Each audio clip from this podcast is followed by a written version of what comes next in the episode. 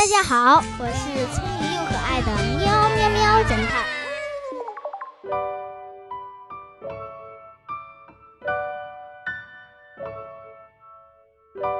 小朋友们，上集咱们说到了，屈原每天都在放学后先去一个地方看书。那么他到底去了哪里呢？他的父亲跟着他找出真相了吗？别急。接下来的故事就揭晓答案喽。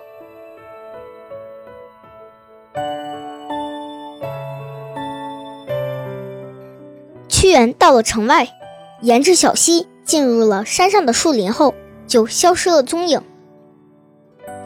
父亲仔细寻找了半天，终于找到了小溪旁有一个洞口，被树枝掩盖着。洞口不大，屈原父亲勉强能进去。但越往里走越开阔，进到最里面，果然发现屈原在那儿。他正坐在一个石凳上，认真的在看着一本书。他的周围还堆满了各种各样的书。屈原看得非常认真，以至于父亲在他后面站了半天，他都没发现。父亲腿站酸了。故意弄出了点动静，屈原吓得跳了起来。啊，父亲，您怎么来了？屈原慌忙想把书都藏起来，但哪儿还藏得了？元儿，父亲都看到了，我不怪你。父亲说了，鼻子一酸，流下了眼泪。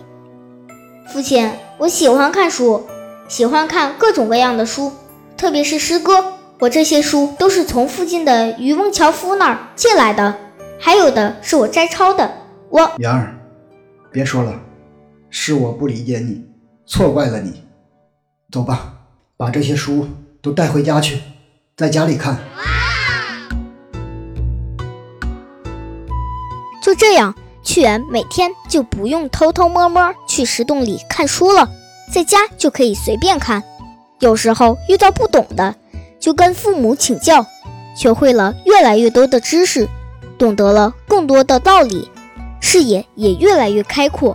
从民歌民谣中吸收了丰富营养，后来的《离骚》《九歌》《九章》《天问》等作品都成为了他不朽的传世之作，也使他成为了伟大的浪漫主义诗人。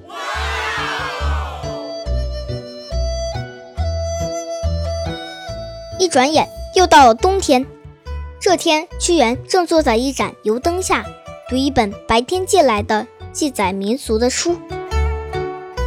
他深深地被书中的内容吸引了，读得如痴如醉。窗外虽有狂风暴雪，可对此时的屈原而言，都与自己无关。忽然传来了敲门声。这谁呀？正看到关键时刻了。屈原一边嘟囔，一边去开门。一阵寒风夹杂了雪花，吹进屋里。屈原冻得打了个冷战。门外一个雪人滚到了屋里，迅速抖掉了衣服上的雪，一边跺脚，一边环顾四周，完全不理会屈原在那抱拳施礼。此人一头白发，连胡须都是白的，满脸皱纹，身材瘦小，鼻子被冻得通红，但双眼炯炯有神。那人看屈原一直盯着他，便开口说道：“我是巴山野老，今晚在你这借宿一晚。”屈原虽然对这名不速之客感到奇怪，但看他一把年纪。还是决定收留老人一晚。哦，好的，那您今晚就睡在隔壁厢房吧。嗯，好，好饿，先来点吃的。老者大大咧咧地说道。于是屈原便吩咐下人端来热饭热菜。你这黄狗小儿，太没礼貌了！不知道待客没有酒，客人是不进食的吗？哦，失礼失礼，我平时不喝酒的。我马上命人上酒。吃着热菜，喝着美酒，巴山野老紧绷的脸上也有了笑意，嘴里开始哼起了小曲儿。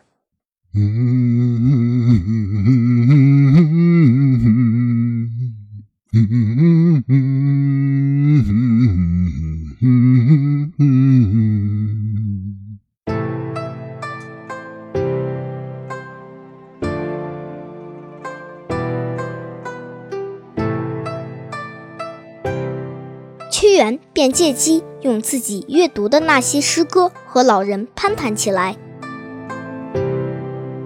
也许是酒足饭饱了，巴山野老的话也多了起来。好小子，小小年纪就如此博览群书，脑袋瓜也灵活。若是更加发愤图强，日后必有一番大作为啊！屈原听他这么夸自己，有点不好意思了。多谢谬赞，不过我要学的东西还很多。我喜欢读书，不管是治国良策，还是民俗俚语，我都爱读。呵呵呵，好啊，这正是我欣赏你的地方。不死读书，还能落实到行动上。深入民间，搜集素材。看老人有这样的见解，屈原便放开了胆子，把平时在先生和父亲那里得不到解决的问题，都拿来问这位巴山野老。野老对答如流，还不时引经据典，对各类名书如数家珍，把屈原听得如痴如醉。两人谈到高兴处，野老还会即兴作诗，屈原也会对上一两句，两人颇有相见恨晚的感觉。谈到最后，屈原见野老有些困倦，便说：“老人家，你也累了，不妨早些休息。只不过，只不过我还想……想干什么，年轻人？”有话直说。屈原赶紧单膝跪地，一抱拳说：“我想恩师能将方才提到的那些书名再说一遍，我日后搜集借阅。”野老听后哈哈一笑，站起来朝门口走去。哈哈哈，年轻人，我今天累了，今天还是先早点休息。那些书名，明日再说。看老人都走到门口了，屈原也不好再说什么，便恭恭敬敬地把他送到厢房，吩咐家仆好生服侍。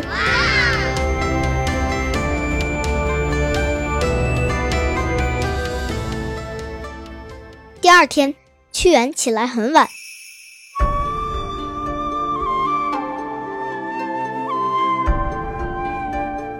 起来时，巴山野老。已经准备好行装要离开了，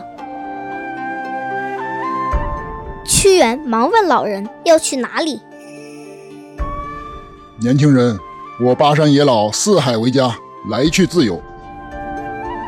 只是我有这一箱东西携带不便，先放你这替我保管一下，待我云游回来再归还于我。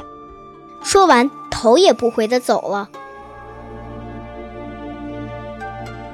屈原看着老人留下的箱子，已经上了锁，想问问里面是什么，但老人已经不见了踪影。既然是受人之托，我便好生看管吧。屈原心里这样想，便让仆人把箱子放到自己房间的床头。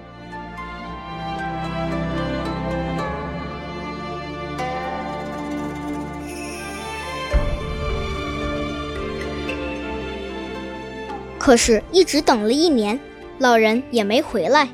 屈原心里纳闷，老人该不会出什么事了吧？他越想越不对劲。嗯。忽然，他想到了什么，马上命人拿工具撬开了箱子。果然，箱子里都是他想要的东西。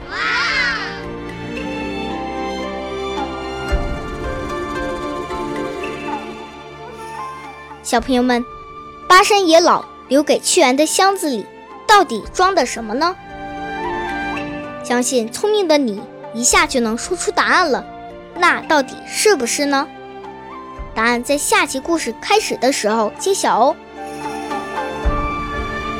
接下来的故事将会讲述屈原如何为国奉献，并最终如何因悲痛和绝望抱石投河。小朋友们，你期待吗？